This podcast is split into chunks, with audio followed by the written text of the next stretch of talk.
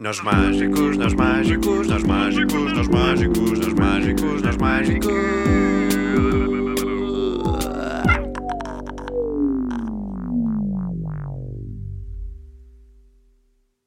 Olá a todos, o meu nome é Tomé. O meu não é Tosé. E nós somos os quase quatro. E temos que admitir, nós mágicos, temos um inimigo natural...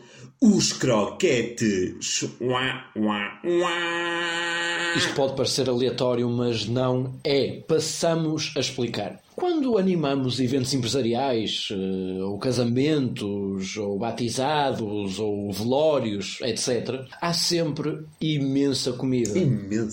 Aliás, é pela comida que nós vamos a esses eventos, não é? Claro, sempre.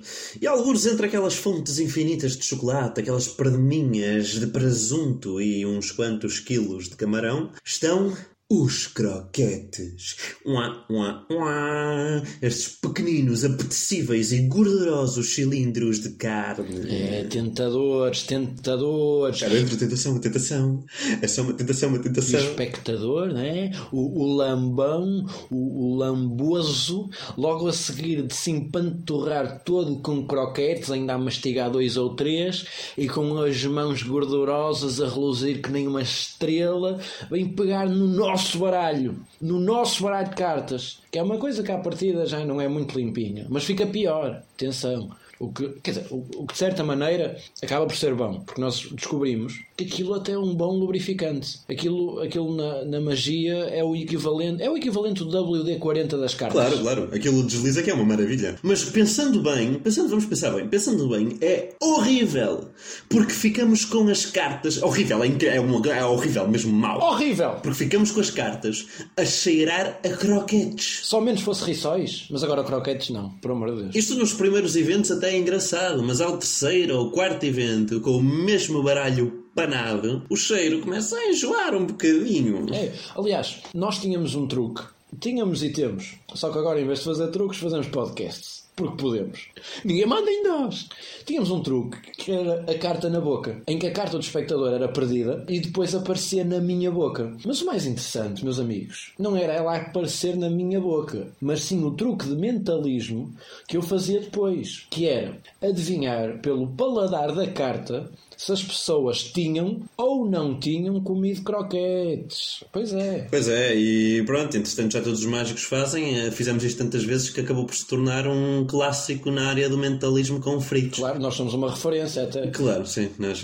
As pessoas normalmente ficavam assim, como é que se diz? Há demasiado apáticas com este truque. É bastante apáticas até. Não quero estar a exagerar, mas é a minha opinião.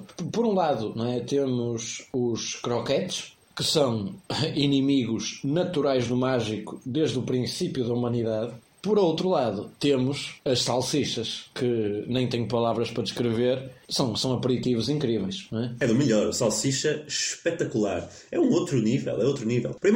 Primeiro, comem-se sempre com palitinhos. Não é preciso pôr lá a mão, são práticas e gostosinhas. E depois também tem outra coisa, que é as salsichas já nos salvaram numa das nossas atuações. Lembras-te, Santosé, não é verdade? Eu lembro, sim senhor. As salsichas salvaram-nos uma atuação, sim senhor Tomé. Esta atuação foi num evento que animamos, isto é mesmo verdade, atenção, isto não é storytelling, isto é verdade.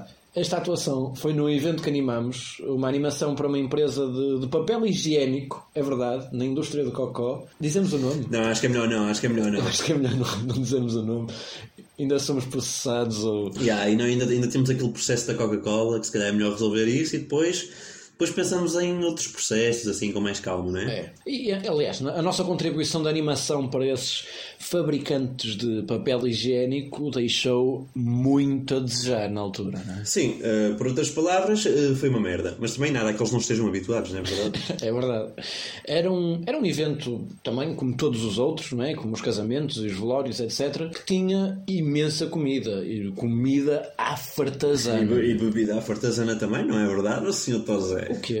Não me recordo nada. Em especial não me recordo nada.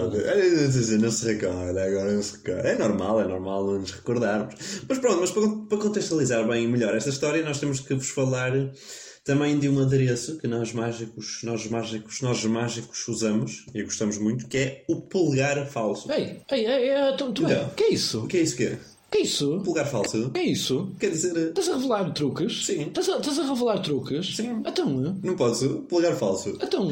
Não posso. Não podes. Não posso porquê? Não podes porque não podes. Não podes. Mas minas, meu pai... Não podes porque estão nas regras. Está nas regras. Está nas regras. Está nas regras. Tu não podes dizer que não está nas regras. Não tens regras. Não tens regras.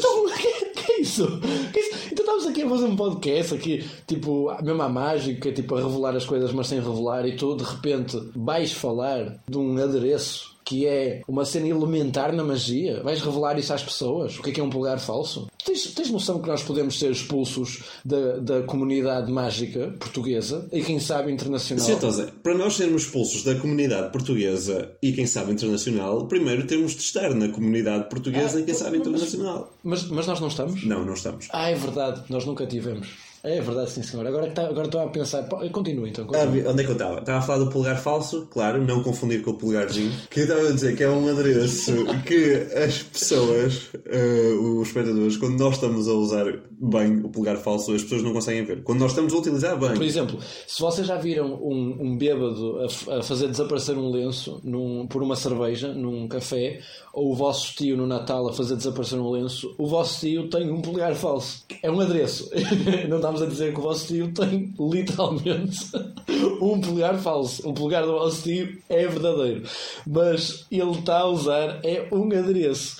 É um polegar de plástico que dá para esconder lá coisas dentro, tipo os nossos lenços, as nossas cartas, a nossa dignidade como artistas também funciona, etc. Mas para esconder a dignidade como artistas, primeiro temos de a ter, não é? Que não é o caso ainda. Mas bom, nós estávamos então a fazer este espetáculo, muito contentes, e houve uma altura em que o nosso polegar falso caiu ao chão. Mas assim de uma forma sorrateira e ninguém notou. Aliás, nem nós notamos na altura, estávamos mais preocupados a fazer malabarismo com papel higiênico. Assim. Como a pessoa faz para ganhar a vida, não é? Pois.